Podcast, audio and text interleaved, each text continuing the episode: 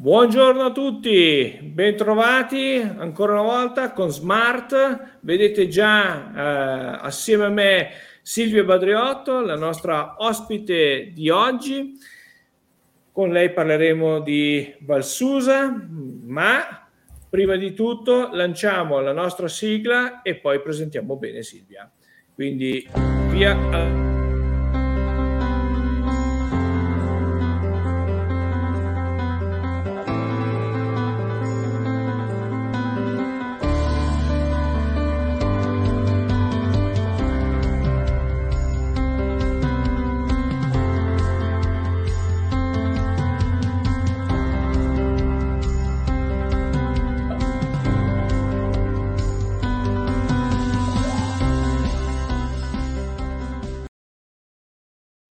Ed eccoci qua. Allora, Silvia Padriotto, la conosco da un bel po' di anni, non diciamo quanti, perché intanto sono quello vecchio io, quindi non è un problema, risolviamo la questione, la querela in questa maniera.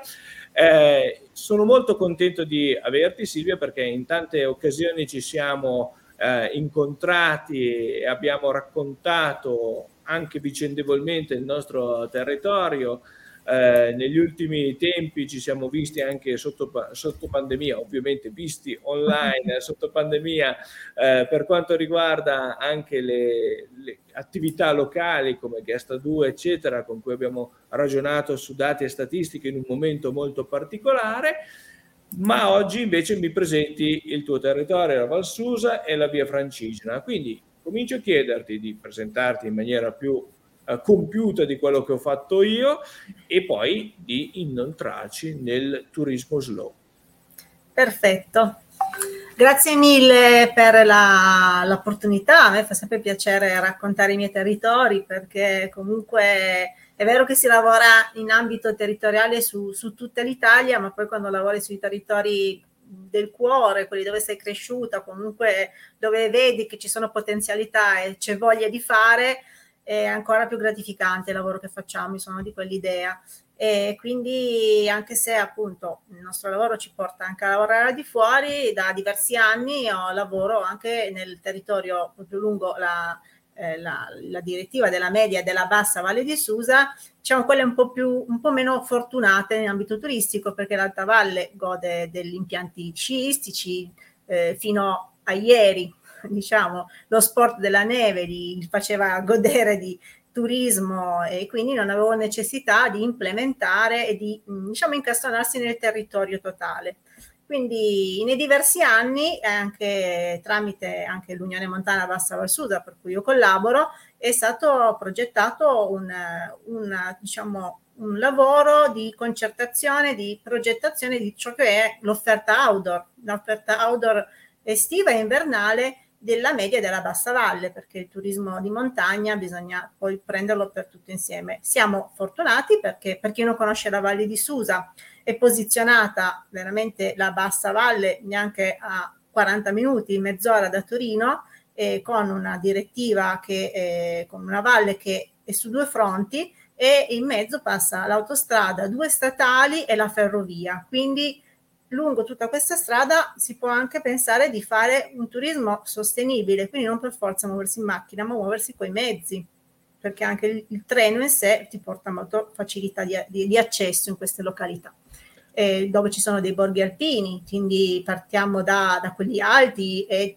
Novalesa piuttosto che Venaus o Moncenisio che fa parte del Moncenisio ancora Piemonte e poi poco dopo si scavalla la diga del Moncenisio che è, è meta estiva eh, di amanti della natura. E, e quindi... Ok, sì, ti fermo solo un secondo. Prego. Facciamo finta che non mi conosci, non sai che lavoro nel turismo mi spieghi un attimo che cos'è questo turismo slow, questo turismo lento? Spesso si dice anche destinazioni minori. Facciamo un po' di chiarezza su questi termini, che spesso li si utilizza anche come sinonimi, ma poi in realtà hanno accezioni più o meno positive. Vedasi destinazione minore, che lascia certo, sempre certo. un po' eh, il tempo che trova, soprattutto in aree come la tua o come la mia. Certo, beh, il turismo lento è una terminologia relativamente nuova e giovane, eh, ma non è altro che unire tutte le peculiarità che ha un territorio. No? Eh, se noi pensiamo a quello che è il turismo gastronomico piuttosto che il turismo eh, di cultura, di heritage, sia materiale che immateriale, il turismo lento mh, è poi una, una filosofia, perché spesse volte noi andiamo a, a pensare che sia un modo nuovo di fare turismo. Non è altro che un promuovere la qualità e l'esperienza del territorio eh, contrapponendosi un po' a quello che a volte troppo spesso facciamo, non lo chiamiamo solo turismo di massa, ma anche un mordi e fuggi, un non conoscere il, lu- il luogo dove noi stiamo andando a, a, diventare, diciamo, non cittadini temporanei, ma comunque stiamo andando a dare anche un po' del nostro in una destinazione dove per qualche giorno soggiorniamo e siamo turisti. E quindi quando si parla di eh, conoscenza e scoperta del, del, territorio anche tramite il cibo, dai cibi biologici al chilometro zero, conoscere la biodiversità di un territorio. Cioè, è, il turismo lento è una metodologia anche di vedere un nuovo modo di viaggiare e avendo un nuovo, punto, un nuovo occhio, un nuovo punto di vista, no? Essere sensibili a, a capire perché siamo in quel luogo e, e quali sono le, eh, diciamo, i loro valori territoriali. E molto, diciamo, questo periodo di emergenza di pandemia in qualche modo ha aiutato dei piccoli territori anche a scoprire che effettivamente c'era necessità che non solo le persone esterne, ma anche quelli che di prossimità conoscessero meglio il proprio territorio, perché veniva usata la montagna magari solamente per farsi, in questo caso dicevo prima dell'Alta Valsusa, la sciata, ma non si sapeva magari la storia non so, eh, parliamo anche della eh, storia dei carnevali eh, là, alpini, cioè ci sono tantissime cose che possono unire, quindi è, è, è molto, è un insieme, un insieme, diciamo, non posso dire che il turismo lento sia una cosa sola, è una contaminazione di conoscenza del, della propria personalità con le persone del territorio e con la comunità ospitante. È la conoscenza e la curiosità di sapere le autenticità che i luoghi hanno e, e comunque esaltarne la, le loro qualità, quindi la capacità di offrire prodotti, servizi che non sono standardizzati, ma anzi hanno veramente quell'unicità che si trova solo lì.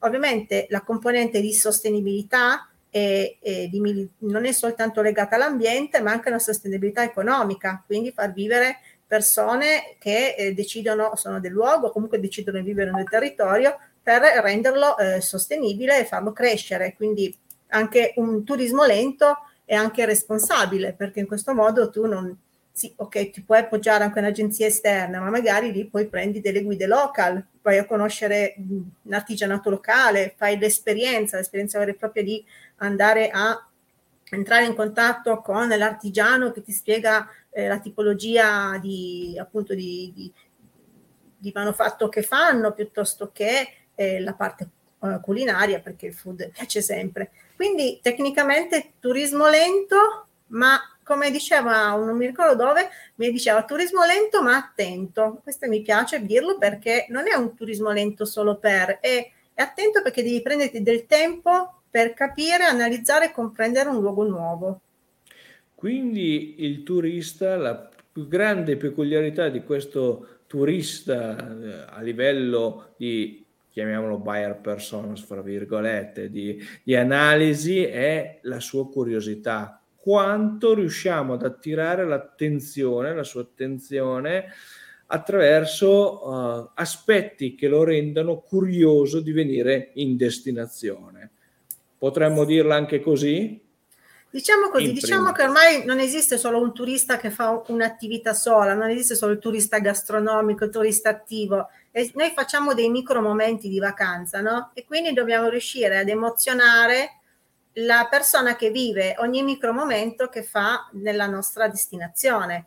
E la capacità di generare questi momenti memorabili, no? di replicabilità, di, eh, di sentimento e di racconto che sono andato in quel luogo a scoprire che oltre al mangiare bene e a dormire bene c'era una comunità che mi ha raccontato la storia di questo, ho potuto eh, approfondire un'altra cosa. Quindi ti, ti, ti, ti rende eh, partecipe e la mm, lentezza in questo caso ti aiuta a, a sapere bene dove ti trovi e, e le, le, peculiarità.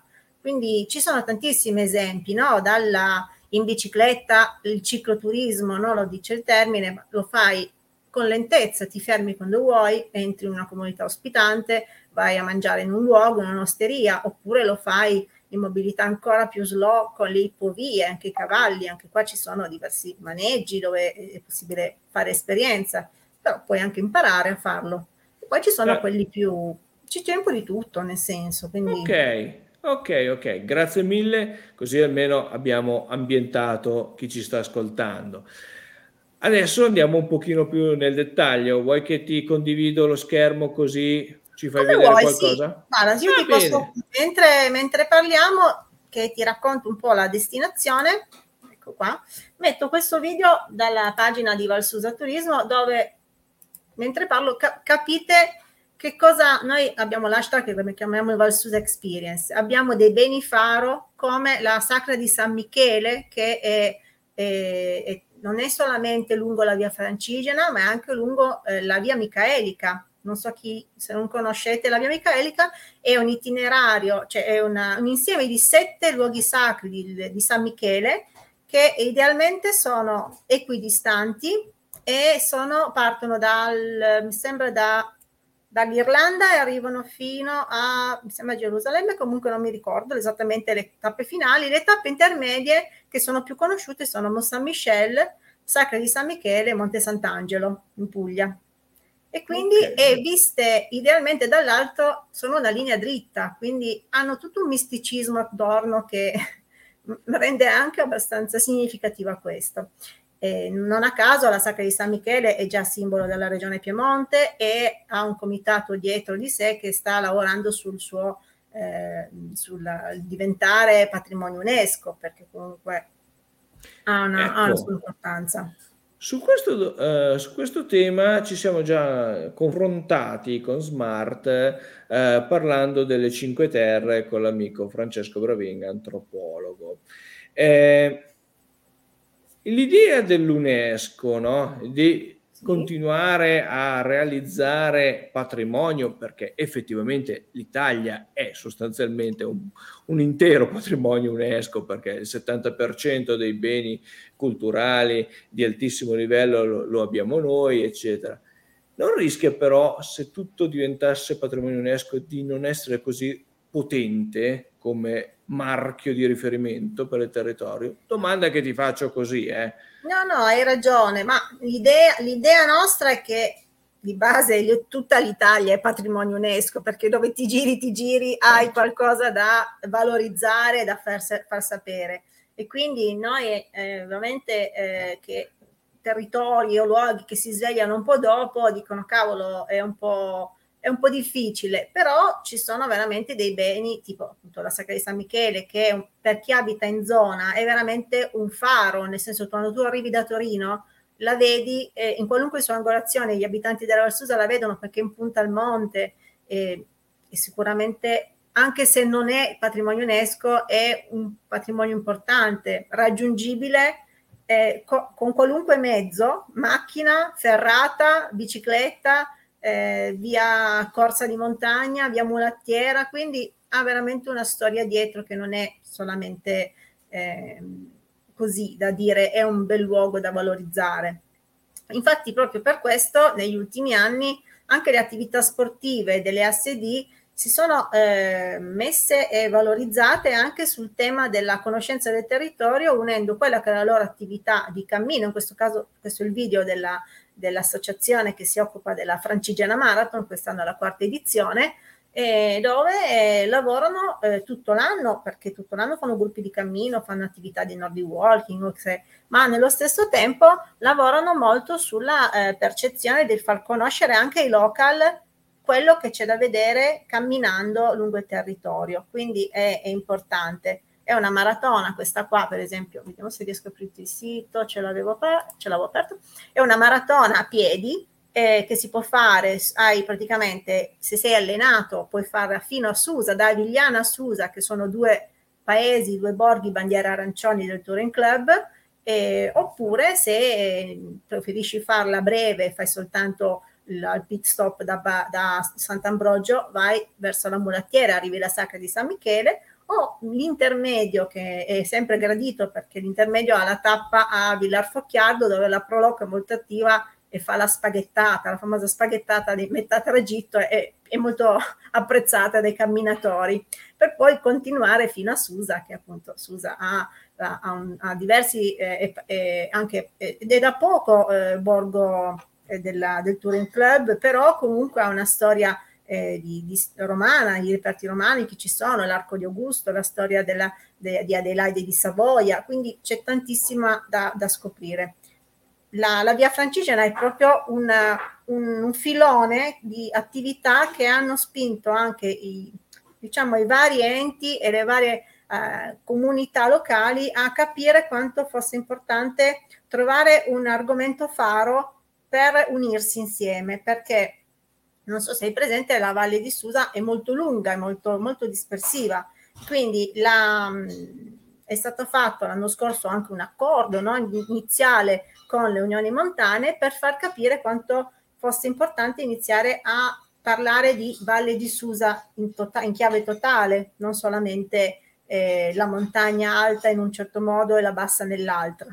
E quindi, eh, oltre al nostro portale che si chiama Valsusa Turismo dell'Unione Bassa Valsusa, anche la, mh, l'alta montagna e i consorzi, diciamo, della, di Bardonecchia, della Via Lattea, dove c'è la neve, si stanno unendo per diverse progettualità lungo anche il, l'idea della via francigena che noi la conosciamo a piedi, ma l'Unione Montana sta lavorando anche sulla sua fattibilità come ciclovia. Abbiamo eh, l'idea della ciclovia non è solamente perché è anche utile e bella, ma è anche un hub funzionale per gli abitanti della Valsusa, perché poter fruire di una ciclovia e poi i comuni limitrofi utilizzarla diventa anche un hub, un hub importante per utilizzare poi la ferrovia che scende e che viene utilizzata anche per i pendolari, anche per chi vuole visitarla a pezzi.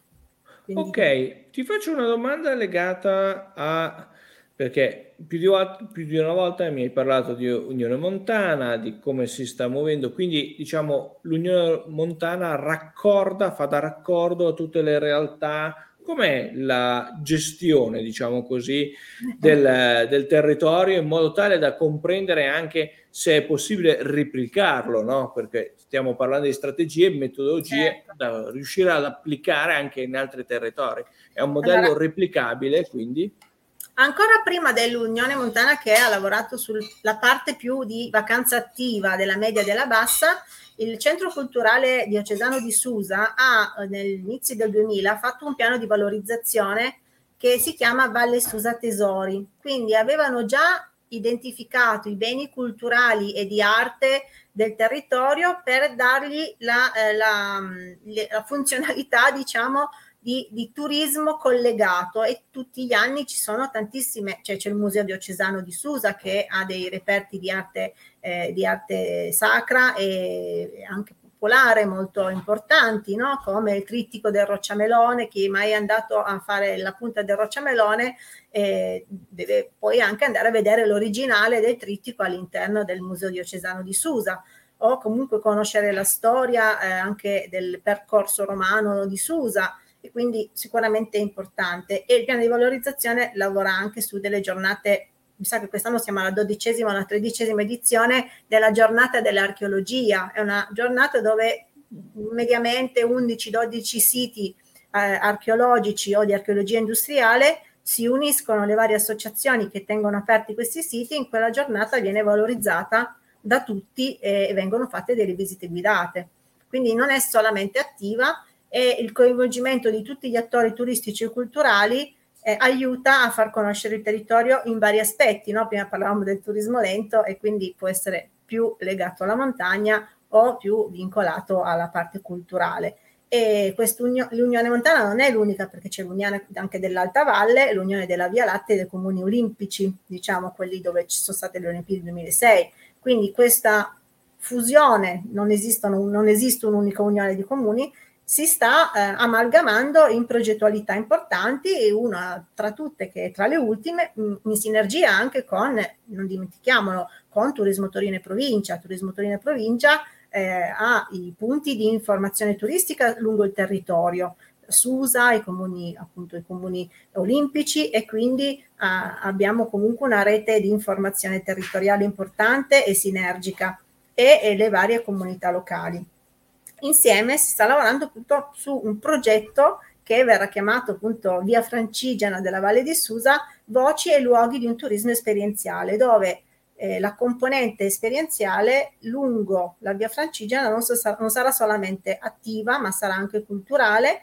e andranno a, a fondersi anche con dei, diciamo, dei tasselli informativi eh, evoluti, anche di diciamo intelligenza artificiale con, stiamo lavorando su una macro redazione di, contenuti, di contenuti dove tutti riescono poi a dare il loro plus. Ah, molto interessante, quindi l'idea poi, e qui allora l'altra domanda è la parte di comunicazione, in particolare quella digital, come eh, oltre a come la gestite, che in parte mi hai già risposto, ma come attira diciamo, l'attenzione del, del, turista o comunque del potenziale visitatore, ormai lo sappiamo, lo dico certo. io per, per accelerare eh, il, il, discorso, sappiamo che ormai il, il turista visita sostanzialmente virtualmente la destinazione già ben prima di partire, dopodiché sceglie attraverso la curiosità piuttosto che altre eh, tipologie di eh, bisogni di esigenze mettiamola ancora sotto forma di, di bisogno, ma in realtà ormai so, abbiamo superato, ci sono emozioni, c'è, c'è tanto altro, però manteniamoci pure eh, sulla essenzialità del, del marketing eh, più classico, più tradizionale, ci troviamo di fronte a, a, ad una scelta. Questa scelta eh, appunto viene influenzata ovviamente da, dalla parte che eh, più di ogni altra ci permette un'immersività che è appunto il digital. A questo punto ti chiedo davvero come funziona la parte di comunicazione di questa via francigena, come eh, la state sviluppando anche proprio in eh, riferimento a ciò che dicevi eh, poc'anzi. Allora, come via francigena in sé esiste l'Associazione Europea delle Vie Francigene che è un attore importante, sinergico sul territorio che parla eh, su, di quello che la via Francigena non è una, ma era un'autostrada di cammini che portava a Roma. E quindi da sud, da nord, quella ufficiale, ma il punto la via Francigena da Valsusa è una variante sostanzialmente, no? perché non è quella classica. E, e, quindi l'Associazione Europea delle Vie Francigene, che l'anno scorso ha festeggiato i vent'anni, facendo anche un bellissimo viaggio itinerante eh, su tutte le varie tappe, eh, ha comunque un diciamo, ha un peso importante nella eh, consapevolezza della conoscenza del, della, di quello che è la comunicazione della via francigena. Per far conoscere anche i beni che a volte non si ha la possibilità di visitare, tipo chiese, eh, la, diciamo, eh, questa, vi volevo farti conoscere questa applicazione che si chiama Chiesa a Porte Aperte, dove verrà sicuramente implementata, ma dove è possibile già adesso avere, fare dei micro itinerari anche in modo autonomo sul territorio e entrando in modo automatizzato su, tramite l'app con questi beni, fare usufruire di un'audioguida, quindi senza eh, dover andare a cercare se non c'è il prete o la perpetua che ti apre la chiesa sperduta rurale in giro per la montagna. E quindi questa è già un'attività molto utile che verrà anche implementata diciamo, nella percezione della conoscenza del territorio. Un cicloturista che sa che c'è questa potenzialità nella sua tappa, nel suo riposo, può fare anche questo. Ci sono tutte, c'è l'idea del turismo lento e sostenibile, anche riuscire ad intercettare le buone pratiche e unirle insieme. C'è la tendenza delle, la moda, chiamiamolo così, delle panchine giganti. Anche in Valsusa adesso ce ne sono due, magari ce ne saranno altre. Anche questo diventa una potenzialità di creazione di itinerari intorno, di conoscenza di itinerari locali, che eh, sulla tangente della via francigena si innesta in itinerari eh, de, diciamo locali dei vari comuni. Quindi non solamente di passaggio, non è di passaggio non conosco, ti puoi fermare lì se stai una giornata il pomeriggio puoi divagare, andare a vedere quel bene, vedere quel, vedere quel punto di vista e riposarti eh, appunto ammirando la panchina gigante piuttosto che. Quindi sono tutte eh, punti di vista quindi e questa, questa applicazione è molto pratica in estate è anche molto gradita perché specialmente tipo le chiese in alta montagna a Bardonecchia non sono sempre presidiate e uno può andare tranquillamente a farsi una passeggiata e poi andare a vedersi le chiese. Caspita, quindi eh, l'opportunità diventa eh, potente, il digitale interviene eh, sia in destinazione sia a, a monte come attrattiva e immersività da un punto di vista di conoscenza e di valorizzazione anche di quello che c'è eh, sul territorio e di quello che mi aspetto.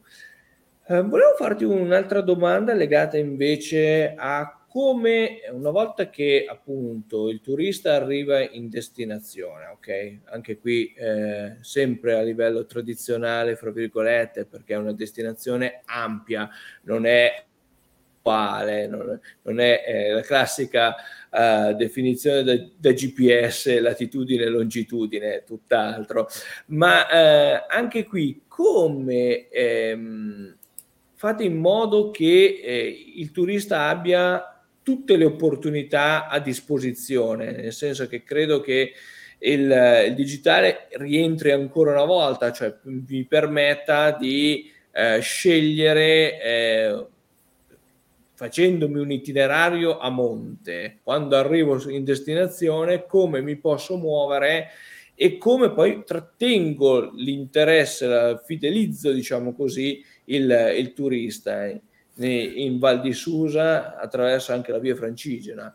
Allora, di base, eh, allora, c'è stata la moda e la tendenza di fare app sulla qualunque, eh, ma okay. poi nel tempo tutte queste app, se non vengono aggiornate, implementate, seguite in un certo modo, vanno un po' a morire. Quindi eh, c'è sicuramente la, la, sempre la fruibilità, anche guide turistiche hanno fatto delle audioguide molto pratiche dove noi possiamo consigliare la, la possibilità, anche se non si usufruisce del servizio diciamo fisico di quella, quel gruppo di guide di poter prendere la guida.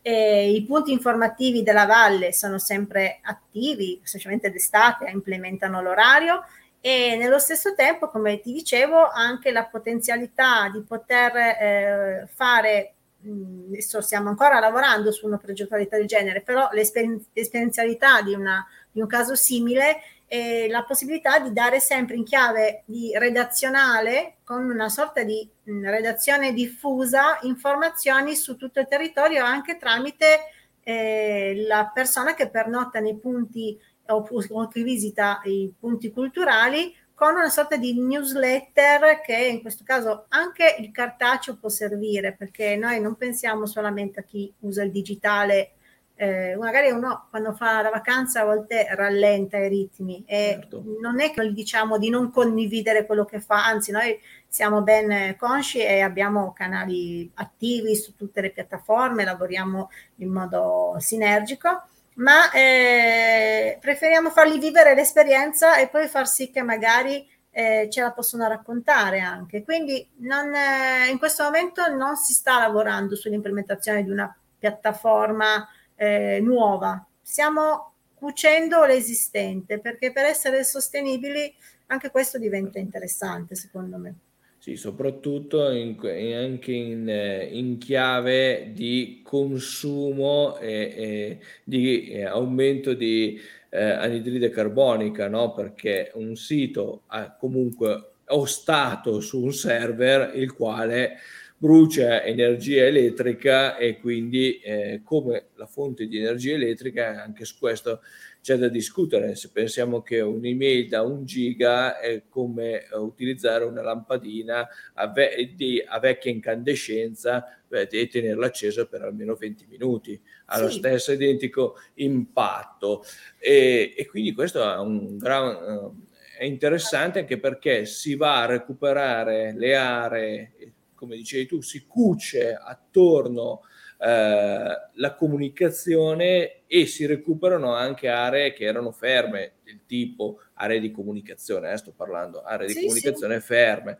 Quindi eh, noi molto interessante. Sì, noi vai, per esempio avanti, nella, nelle aree degli itinerari lungo la via eh, Francigena stiamo implementando la, pannella, la pannellatura dove si vedono gli itinerari, dove scaricando il QR code le persone rientrano nella parte della scheda itinerario si possono scaricare la mappa GPS, quello sì, quello è più utile per chi fa un determinato tipo di esperienza.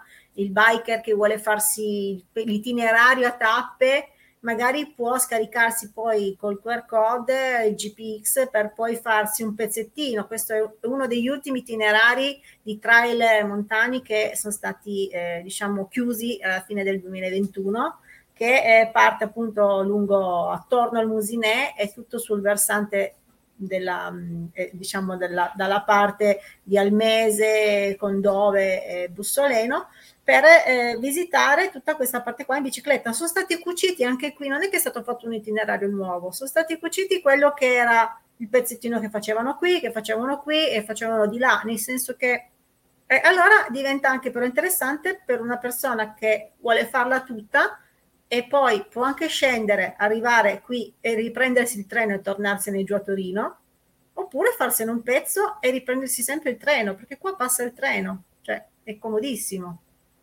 Chiaro. Tra l'altro interessante anche ehm, la questione dei sentieri ehm, registrati, perché questo è un altro di quei temi che eh, sono spinosi, lo sappiamo bene, eh, per registrare un, e certificare un... Eh, un sentiero in questo momento ci vogliono circa un paio d'anni, quindi non è, un, non è uno scherzo. Avere l'opportunità di, eh, avere, di non avere magari il sentiero certificato, ma di avere l'attenzione e la cura nel mantenimento de, dello stesso, già è un passo avanti non da poco se penso alla, alla, mia realtà, al mio territorio, abbiamo pochissimi sentieri eh, certificati e moltissimi lasciati alla sperindio. Questo ecco, diventa... noi stiamo lavorando anche su questo, nel senso dove c'è la, la via centrale, diciamo, della via francigena e nella sezione itinerari, per esempio, del sito abbiamo già inserito tutti gli itinerari registrati, ma nello stesso tempo abbiamo, stiamo eh, finendo di caricare, caricheremo a breve, anche gli itinerari a livello locale che i vari comuni eh, con le associazioni che se ne prendono cura eh, fanno sì di esserne custodi, no? perché trasversalmente, appunto, come dicevo, c'è la panchina gigante, quindi l'itinerario che possa implementare l'esperienza di andare a vedere la panchina piuttosto che un altro itinerario che magari utilizzato dai local, tra parentesi, ma non è mai stato registrato. Eh, in attesa magari di una registrazione si lavora sulla classificazione la, la, riuscita del, della mappatura del, del, di tutto ciò che sono i sentieri. Poi lungo la Francigena, ma anche non solo, lungo la Val Susa ci sono diversi sentieri a tappe dove la, la Val di Susa è sostanzialmente un eh, passato, questo è il sentiero dei Franchi. Il sentiero dei Franchi è un sentiero che può essere fatto totale, ma puoi anche farlo a tappe, puoi decidere di farti un, una tappa o due tappe e attraversare, fermarti a visitare da Uls a Gravere o scendere da Vilar Focchiardo fino a Sant'Ambrogio, quindi anche allungare la permanenza dell'esperienza naturalistica. Quindi... Mm. Molto interessante. Um, portami ancora un po' più a scoprire la, la Valsusa, eh. magari ci viene ancora qualche idea e nel frattempo anche qualche domanda sempre sulle strategie, perché qui effettivamente mi stai portando in un mondo molto organizzato che sta cercando di fare eh, sistema. Adesso, Stiamo pian cercando di fare sistema, non è facile, ma insieme eh, con un po' di organizzazione si lavora, nel senso eh, anche, anche, la legge regionale dei distretti del commercio sta aiutando anche i comuni a collaborare insieme in qualche modo e i comuni che parte, hanno partecipato al bando regionale dei distretti del commercio si sono uniti non solamente in ambito per le proprie attività, ma anche a supportarsi a vicenda per far conoscere eh, quali sono i, a livello territoriale le autenticità che può essere appunto dal bene eh, al, all'itinerario. Quindi anche questo ha portato a, a unirsi in qualche modo e a, a, raffrontarsi, a parlarsi un po' di più, perché a volte basta parlarsi un po' di più. Mm, molto interessante. Eh, solo una nota, diciamo, più personale che altro, ma da un punto di vista, appunto, dicevi del distretto del commercio, ovviamente conteggi anche l'artigianato, sì. Sì, sì, c'è il CNA anche nel distretto del commercio, fa parte, mm, mi sembra che proprio anche il regolamento del distretto del commercio eh, includa anche il CNA, la Camera di Commercio, le realtà nell'ambito territoriale. Quindi noi, eh, per esempio, c'è un... Um, c'è, un altro, mh, mm, c'è un'attività molto forte di sinergica anche di conoscenza degli operatori. Se uno cerca Laboratorio Valsusa è, è il portale di riferimento delle attività eh, del CNA, diciamo Valsusa, Valsangone, comunque limitrofe al, al territorio. Eh, ok. Anche il distretto frattempo... del cibo, anche il distretto del cibo con l'unione della, eh, della rassegna eh, legata al cibo che abbiamo in Valsusa che si chiama Gusto Valsusa, ma anche a quelle vicine dell'area della Valsangone e della parte Valchisone, si sono unite in un distretto del, del cibo, mi sembra si chiami proprio. Ok, nel frattempo è arrivata una domanda lunghissima, proviamo a leggerla perché ha scritto tantissimo. Allora, eh, Ciurleo, Luca, antropologo. Salve a tutti, come al solito provo a fare una domanda, riflessione sulle tematiche del turismo, della tradizione del rapporto comunità e turista. Di sicuro turisticamente ci sarà una ripresa, soprattutto per il turismo alpino, natura, diciamo naturalistico, che anche qui dovremmo forse cambiare definizione di naturalistico. La Val di Susa ha delle potenzialità enormi dal punto di vista antropologico, delle tradizioni spadonai Giaglione, Venaus e Fenestrelle, ma anche Orso di, Mon- di Monpantero. Cosa succederà, ipotesi naturalmente, a questo tipo di turismo nel dopo pandemia? Eh, guarda, ti stavo aprendo proprio delle cose, eh, questa pagina qua. Aspetta sono finita, questa, noi abbiamo già lavorato già l'anno scorso con la, con la città metropolitana alla unione e alla consapevolezza che abbiamo chiamato i riti alpini Valsusa. I riti mm-hmm. alpini Valsusa non sono altro appunto che l'unione nostri, delle nostre feste di prossimità tra, di, di, passaggio fra l'inverno e la primavera delle, dei, dei, villaggi urbani, villaggi alpini, eh, dove il sacro e il profano si fonde, dagli spadonari di Venaus alla festa del Furalors che, stava, che, ha, che ha detto lui, al, a, alle, alle, varie carnevali anche laici. Il, carnevale dell'Aietto è un carnevale laico sostanzialmente, è una sorta di scacciare via il male, no? di, di... e qui c'è tutta una storia. Hanno creato delle schede per ogni tipo di, di queste eh, appunto feste eh, sentite dalla comunità che adesso appunto in tempi di pandemia sono molto comunitarie e poco turistiche, ma che attirano comunque anche persone a conoscere. Ci sono dei personaggi, sono schede molto composte eh, dove si racconta tutto quanto, la storia, i luoghi dove viene toccata e questo fa in qualche modo turismo, ma fa parte di quel turismo lento, fa parte di quelle persone che hanno voglia di approfondire l'esperienza in un territorio, capire il perché vado in un paesino, in una borgata a capire il, la tipologia di, questo, eh, di questa festa. Non è solamente per fare la foto, il video e dire io c'ero. Cioè, sostanzialmente certo. quello.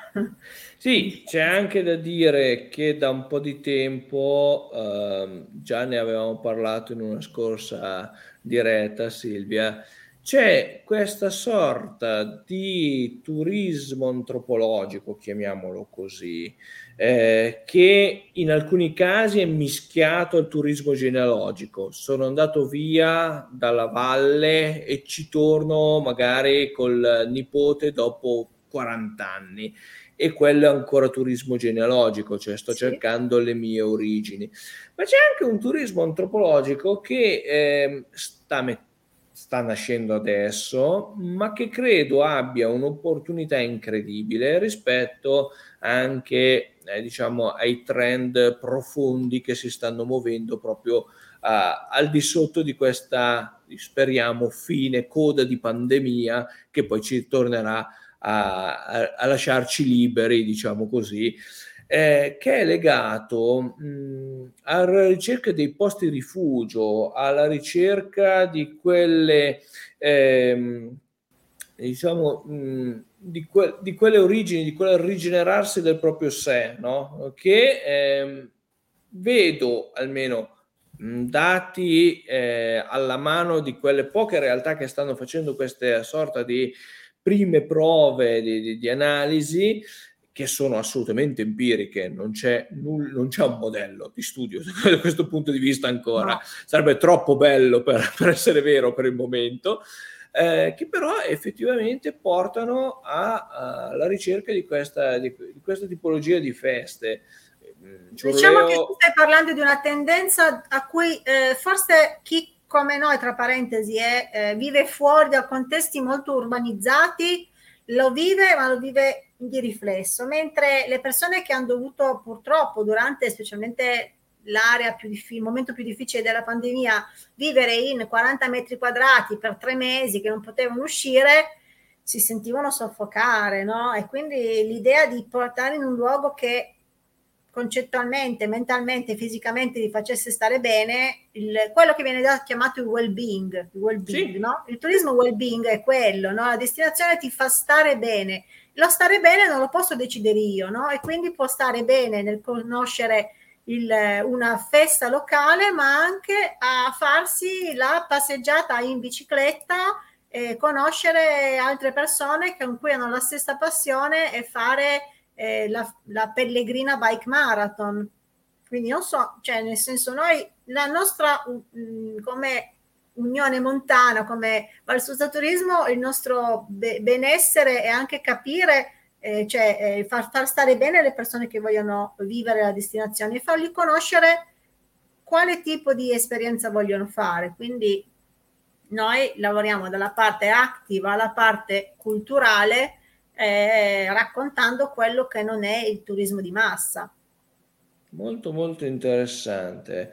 Sì, eh, effettivamente è un, è, un, è un, trend molto molto particolare e che secondo me avrà grande, grande sviluppo, non subito, è una cosa che avrà, avrà da maturare, insomma è ancora da maturare, ma grande, grande opportunità. Ti dico che recentemente sono stato invitato ad un, ad un, ad un corso di, di, perfezionamento sulla montagna 4.0 perché? Perché sono andato a cercare quel tipologia di trend lì, quello legato prettamente non a un qualcosa che, come dicevi giustamente tu nella scorsa diretta, non è ancora mercificato. E bisognerà stare attenti a come si mercificherà questa cosa, perché il rischio è quello di distruggere ciò che invece stiamo preservando. È molto molto delicata la, la situazione. Però tanta roba, cioè state comunque costruendo anche tutta una parte di comunicazione anche di quella di, quelle, di, di, queste particolari tradizioni, eccetera, che permetteranno comunque un, un approfondimento, una conoscenza o una scoperta, se non lo si conosce, già direttamente da casa per poi andarle a cercare queste cose, anche perché poi sì, sono... Perché queste sono feste vissute attivamente dalla comunità locale, non sono feste artificiose fatte per... Cioè, eh, quindi qua c'è tutta una tradizione delle priore da sposare, sposate, ogni borgata aveva la festa della prima. Io non sono quella zona lì, quindi non saprei spiegartele bene, però tipo la donna più anziana della coppia eh, fa, si fa carico della festa patronale, poi c'è la ragazza più giovane che se si festeggia, la, cioè, oh, c'era proprio una, un accadenzamento di riti importanti e che, che, diventa veramente non solamente una simbologia importante. Quindi, assolutamente, e, assolutamente. E, e questo è, è, il bello. E diciamo che l'anno scorso e poi stiamo implementando anche ancora perché abbiamo messo da poco appunto il carnevale dell'Aietto che non c'era ancora e quindi lavoriamo sulla conoscenza territoriale lavoriamo anche noi molto sulla l'importanza delle, delle, attività nel territorio fatte da guide eh, diciamo escursionistiche e cicloturistiche locali.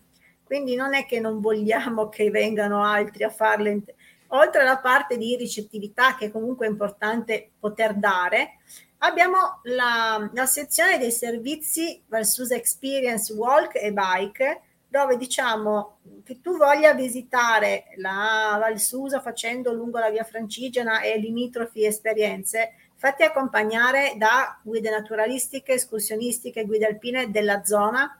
Ognuna di loro ha un plus eh, perché ti può portare a scoprirla con un punto diversa, di vista di, diverso. Non lo so, ti faccio esempio, c'è la guida dedicata alle coppie con figli molto piccoli, di avvicinamento alla montagna per i bambini. C'è chi ti porta a fare esperienze estreme in alta montagna, chi ti fa fare le passeggiate in ordi walking piuttosto che le mulattiere attorno alla sacra di San Michele. Quindi c'è di tutto. E però abbiamo, diciamo, cercando di eh, unirle tutte insieme, le, le guide turistiche, no? le più classiche, e, oppure quelle più eh, curiose, no? Non so, la Proloco di Susa che ti fa la, tipo, la visita turistica insieme al, ai, ai, punti eh, di artigianato anche gastronomico locale, la focaccia di Susa, la, altre cose che sono magari soltanto qua. Quindi eh, anche questo diventa una roba importante nella conoscenza dei territori. Quindi ogni giorno qua si implementano attività. Quindi... Certo. Senti, eh, una domanda che ti faccio, eh, una sorta di vademecum, di primi consigli che ti senti di dare per una destinazione simile Val di Susa, che poi ovviamente non è possibile paragonare, eccetera, eccetera, eccetera, questo è vero, però il, l'idea è una destinazione lenta, come inizi, quali sono proprio le primissime fasi che dovrebbe mettere in piedi una destinazione lenta per ingranare correttamente la strategia. Cioè, abbiamo visto che hai fatto un bel excursus legato ad esempio a una comunicazione coerente, a una comunicazione a 360 gradi in grado di tenere assieme l'intero territorio. E questo è sicuramente un consiglio buono. Estrai dalla tua esperienza eh, due o tre consigli, o anche di più se vuoi, che ci permettono di dire, ecco, questi sono i passi secondo me giusti perché li ho visti, li ho provati, che funzionano e che mi permettono di, con le dovute eh, modifiche rispetto al territorio, dovrebbero portare a un buon risultato. Allora, specialmente all'inizio prima ancora di mettere su portali, siti, applicazioni, bisogna parlarsi, parlare pubblico, privato, associazioni, local e capire che strada si vuole percorrere insieme. Cioè, perché bisogna che tutti abbiano una consapevolezza comune. Poi eh, ci sarà sicuramente una mh, tantissime scelte e trovare un po' come in tutti le, gli obiettivi quelli eh, che possono dare eh, la, la, la, parte che uniscono più punti di interesse, no? E quindi non, in tutti i posti si mangia bene, ci sono, c'è un bel paesaggio, però perché quel luogo e non quell'altro? Perché fare questa esperienza e non quell'altra in un altro luogo? Quindi trovare il loro plus, la propria unique selling proposition, andiamo proprio nella parte pratica, e nello stesso tempo parlarsi insieme, creare una, un coinvolgimento attivo anche degli operatori che sono le associazioni locali e, e quelle, il pubblico e, e, e la persona comune no? di quale necessità si ha bisogno. Quindi molte volte non ci si parla abbastanza, no? Partono progetti dall'alto e ogni giorno ne sentiamo, ma senza capire le effettive necessità del territorio. Se il territorio è piccolo e deve partire, allora ancora di più ascoltiamoci, un ascolto anche della rete, lo chiamo ascolto della rete, è importante perché se io ho una percezione di, non so, di vendere un determinato territorio per quell'eccellenza, poi as- mi accorgo che le persone condividono un'altra cosa quando vengono qua, che magari vanno a farsi, non so, la ciaspolata piuttosto che andare a fare quel tipo di itinerario. Ho diverse azioni da fare, far conoscere il mio itinerario a chi è già venuto a fare la ciaspolata, ma nello stesso tempo vorrei, vorrei dire che il mio territorio è più ideale per fare una determinata esperienza che io magari non ho preso in considerazione. Quindi anche ascoltare cosa fanno le persone che vivono il territorio diventa importante. Ok. Mi fai ancora vedere qualcosa? O ci abbiamo no, se vuoi ti faccio vedere ancora velocemente il video della scorsa Pellegrina Bike Marathon, che gli itinerari sono queste. Queste praticamente sono aperte già le iscrizioni della mh, marathon a piedi, la, la francigena marathon e della Pellegrina Bike Marathon, che sono le maggiori eh, eh, diciamo, eventi sportivi nel territorio lungo la via francigena della Val di Susa, a piedi e in bici. Il 19 giugno ci sarà quella eh, a piedi e invece il 4 di settembre ci sarà questa in bici che tocca appunto da Susa fino a Rioli tornando su, poi sempre con tappe intermedie, con tragitti più corti, dà la possibilità di conoscere il territorio e di scoprirlo. Questa è la discesa dalla Sacra di San Michele dove si vedono i laghi d'Avigliana questa è la Sacra di San Michele, come dicevo prima, è un suo perché, e quindi ci sono diversi quattro percorsi. Quest'anno si aggiunge al percorso, questo è, si passa vicino all'Arco d'Augusto, i resti, questo è il castello di Susa, e, e quindi si passa da eh, parte family sulla Morenica da Vigliana a Rivoli, la collina Morenica, e da conoscere i punti anche di passeggiate anche in famiglia che si possono fare perché questo è Sant'Antonio di Ranverso un altro punto della via Francigena il castello di Rivoli quindi per dire che uno può anche in un turismo lento fermarsi in determinati luoghi ad approfondire queste manifestazioni ti aiutano a dare una, un excursus su quello che si può fare eh, facendo percorsi in bici normale bici da strada quest'anno anche oppure anche con eh, l'attività di, eh, diciamo, di eh, gravel, con le bici legate alla bicicletta mountain bike. Quindi la bicicletta è un ottimo mezzo per scoprire il territorio.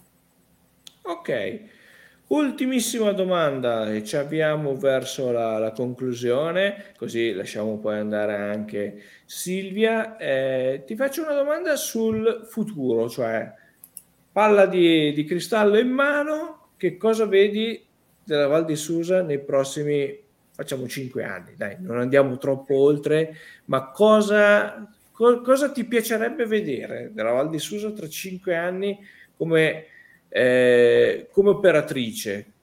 cosa vorresti vedere della Val di Susa che dici, cavolo, questo ci sto lavorando talmente tanto che davvero ci stiamo, perché c'è un, ci, stiamo, ci stiamo, ci stiamo, ci stiamo, ci stiamo, ci stiamo tante persone stanno, si stanno muovendo e il lavoro, lo sforzo che stiamo facendo adesso grande è di cercare di allineare, unire tutte queste attività fatte negli anni eh, con il grandissimo lavoro del Centro Culturale Diocesano Valle Susa Tesori, con questo dell'Unione Montana Media Bassa, ma anche con il patrimonio che abbiamo dell'Alta Valle, dei comuni ex olimpici, diciamo la Via Lattea e Bardonecchia, eh, dove c'è tutto un altro tipo di utenza. E quindi far conoscere anche all'utenza di chi è andato, di chi ha sempre utilizzato l'autostrada per partire da Torino e andare a, a sciare, che a metà ci sono tantissime altre cose che si possono fare, non solo quando è brutto il tempo e allora non, so, non posso sciare e allora me ne vado a Susa a fare una passeggiata, perché adesso è un po' questo, no? Ti dico la verità.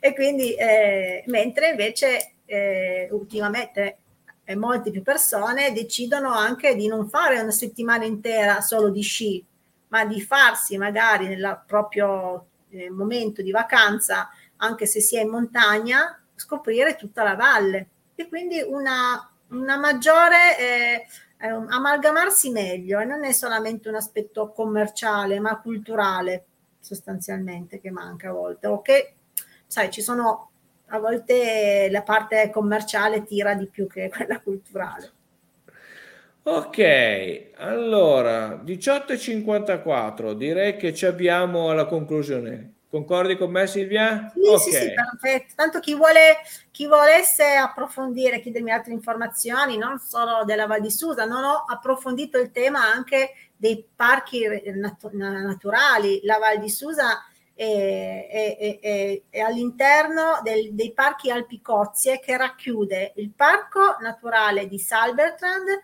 il parco Orsiera Rocchavre e il parco dei laghi d'Agliana e quindi ci sono anche la parte naturalistica di biodiversità che è molto forte d'attrattività e quindi anche eh, è nata anche da poco una comunità di biodiversità legata alla, alla zona xeotermica delle orchidee di montagna. Cioè, quindi per dirti quanto si potrebbe andare ad approfondire delle nicchie. Tra l'altro, laghi di Avigliana che sono sotto contratto di lago, tra l'altro. Credo di sì, cui... sì. Sì, sì, sì, no. te, lo, te lo okay. confermo io. Eh, Avigliana e il lago di Viverone sono sotto contratto di lago, quindi eh, misure regionali legate alla conservazione della biodiversità dei, dei laghi e eh, loro valorizzazione attraverso varie azioni che ogni piano di contratto di lago uh, va a gestire. Quindi questo te lo, te lo confermo no, perché eh. l'ho, l'ho, studiato recentemente anche, quindi certo, bene. No, infatti, infatti, io direi che cose da fare ce ne sono e ognuno poi deve trovare il proprio punto di vista, lo spunto. Beh. Allora, ci avviamo alla conclusione. Ringrazio Silvia per tutto quello che ci ha raccontato e vi do appuntamento non tra 15 giorni, bensì già settimana prossima, perché da adesso fino a fine marzo ogni settimana saremo in live eh, durante il venerdì per lo più, ma ci saranno anche degli appuntamenti di mercoledì perché a un certo punto sono aumentate talmente tanto le richieste di queste dirette e quindi vuol dire che Smart funziona. Eh, l'avevamo pensata un po' così alla garibaldina, invece stanno andando molto bene. Diretta prossimo venerdì 18 febbraio con Claudio Rossi, digital marketer, Emilia Romagna e con lui andremo un pochino più nel dettaglio della, degli aspetti digital e di marketing territoriale. Non mi rimane ancora una volta che ringraziare tutti i presenti, delle varie piattaforme che ci stanno seguendo. Silvia, grazie tantissimo ancora una volta perché sei sempre disponibile, anzi oltre che disponibile, quindi di più che disponibile e ci vediamo alla prossima puntata. Ciao, grazie. grazie. Ciao ciao. Ciao, ciao ciao.